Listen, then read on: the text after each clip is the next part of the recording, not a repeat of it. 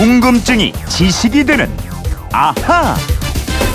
네, 궁금한 건 풀고 살아야 됩니다. 궁금증이 지식이 되는 아하. 오늘은 경북 경주에서 오세용 님이 주신 궁금증입니다. 저는 공상 공무원 국가유공자입니다. 저처럼 공무원을 하다가 장애가 생긴 국가유공자하고 군인으로 근무 중에 다쳐서 국가유공자가 된 사람의 장애 연금이 서로 다른데 어떤 차이가 있는지 궁금하고 국가유공자법은 언제 생겼는지 이것도 궁금합니다. 이러셨어요. 네, 궁금증 해결사 김초롱 아나운서와 알아보겠습니다. 어서 오세요. 네, 안녕하세요. 김초롱 씨 집안에도 예. 혹시 국가 유공자가 계십니까? 어, 제가 알기로는 없는데요. 네. 이재용 아나운서는 어떠세요? 아니 저희도 그래요. 그냥 웃고 네.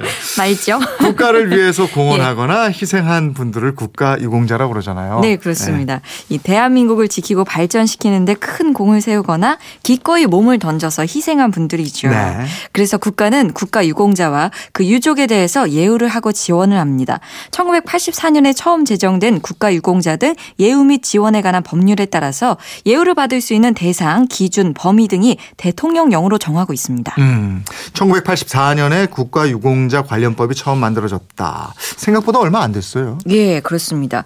물론 그전에도 원호법이라 그래서 몇 가지 법령이 있었는데요. 미흡하다는 지적이 많았습니다.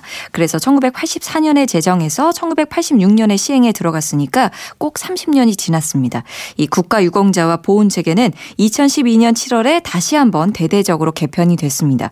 흔히 국가에 공을 세운 분들은 다 국가유공자로 알고 계시는데요. 네. 국가 보훈 처가 관리하는 보훈 대상에는 국가유공자뿐만 아니라 독립유공자, 보훈 대상 보상자, 참전 유공자, 5.18 민주유공자, 고엽제 후유증, 특수임무 공유자, 제대 군인 이런 식으로 나뉩니다. 예, 그러니까 국가유공자가 가장 높은 그러니까 상위 개념이 아니고 예. 보훈 대상이 한 분류다 이거죠. 그렇습니다. 지금 청취자분도 물으셨습니다만 이 국가유공자도 갈래가 많이 나뉘는 것 같아요. 예. 공상공무원, 뭐 순직 공무원 이런 게 있고 또 공상 군경, 순직 군경, 전몰 군경 뭐 등등 해서 굉장히 많습니다. 예. 예. 먼저 군경부터 보면 이 전몰 군경, 전산 군경, 순직 군경, 공상 군경이 있어요. 무훈 수훈자, 보국 수훈자, 한국 전쟁 참전 제1학도 의용 군인, 참전 유공자, 4.19 혁명 유공자가 있습니다.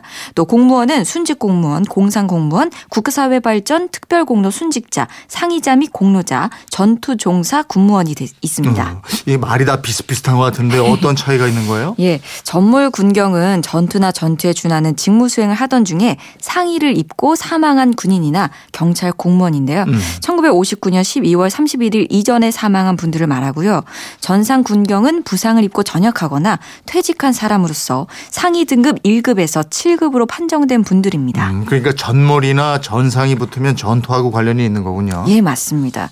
반면에 순직 군경은 군인이나 경찰, 소방 공무원이 국가의 수호나 국민의 생 명, 재산 보호와 직접적인 관련이 있는 직무를 수행하다가 사망한 사람이고요.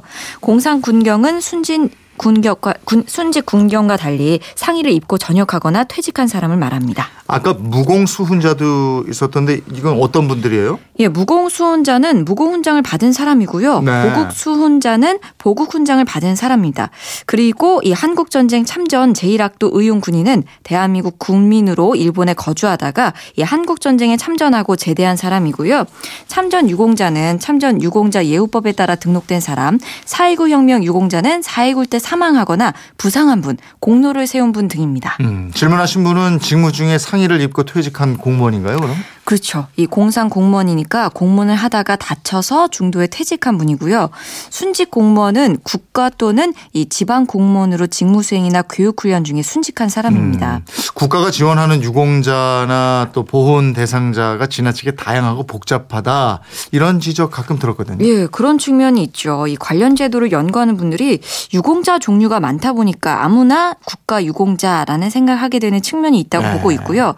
그러다 보니까 자연히 이 국민들도 보훈에 대해서, 제대로 모르고 보훈 대상자에 대한 존경심도 없어지는 것 같다. 이런 지적을 하고 있습니다. 음, 그런 측면이 없지 않은 것 같은데 국가 유공자가 돼서 국가의 지원을 받으려면 본인이나 유족이 신청하고 등록하고 이래야 되죠. 예, 국가 유공자를 증빙하는 서류를 갖춰서 관할 보훈청에 신청하면 되는데요.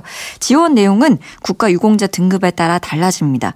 예를 들어서 이 상위 군경은 상위 등급에 따라 보상금과 수당, 간호수당, 전상수당, 생활조정수당 등을 받고요. 군경 유족은 배우자, 자녀, 부모 등에 따라 차등해서 보상금과 수당을 받을 수 있습니다.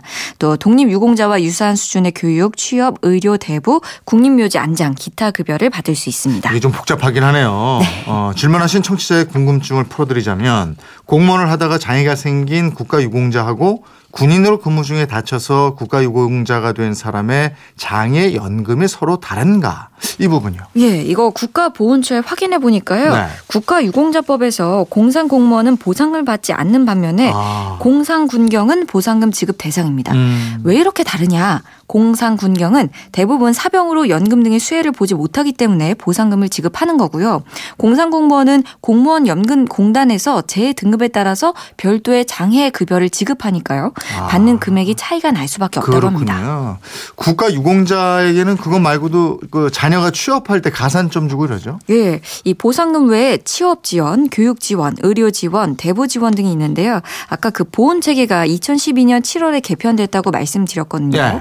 이때 국가에 대한 희생과 공헌이 뚜렷한 국가 유공자하고 보상이 필요한 보훈 보상 대상자로 구분해서 지원 수준을 다르게 했습니다. 음. 취업 지원 같은 경우도 원래는 국가 유공자 본인의 생활 안정을 위해 도입이 되는데 이게 시간이 흐르면서 본인보다는 자녀 위주로 지원되는 문제점이 있습니다. 아 그래서 좀 바뀌었나요? 예, 그때 개편해서 이 7급 이상 상위자의 자녀를 비롯해서 신체적 희생이 없는 국가 유공자, 즉 무공수훈자나 보국 수훈자 등의 자녀, 그리고 보훈 보상 대상자의 자녀는 제외됐습니다. 아 그때 보훈 보상 대상자 자녀는 제외됐다. 예.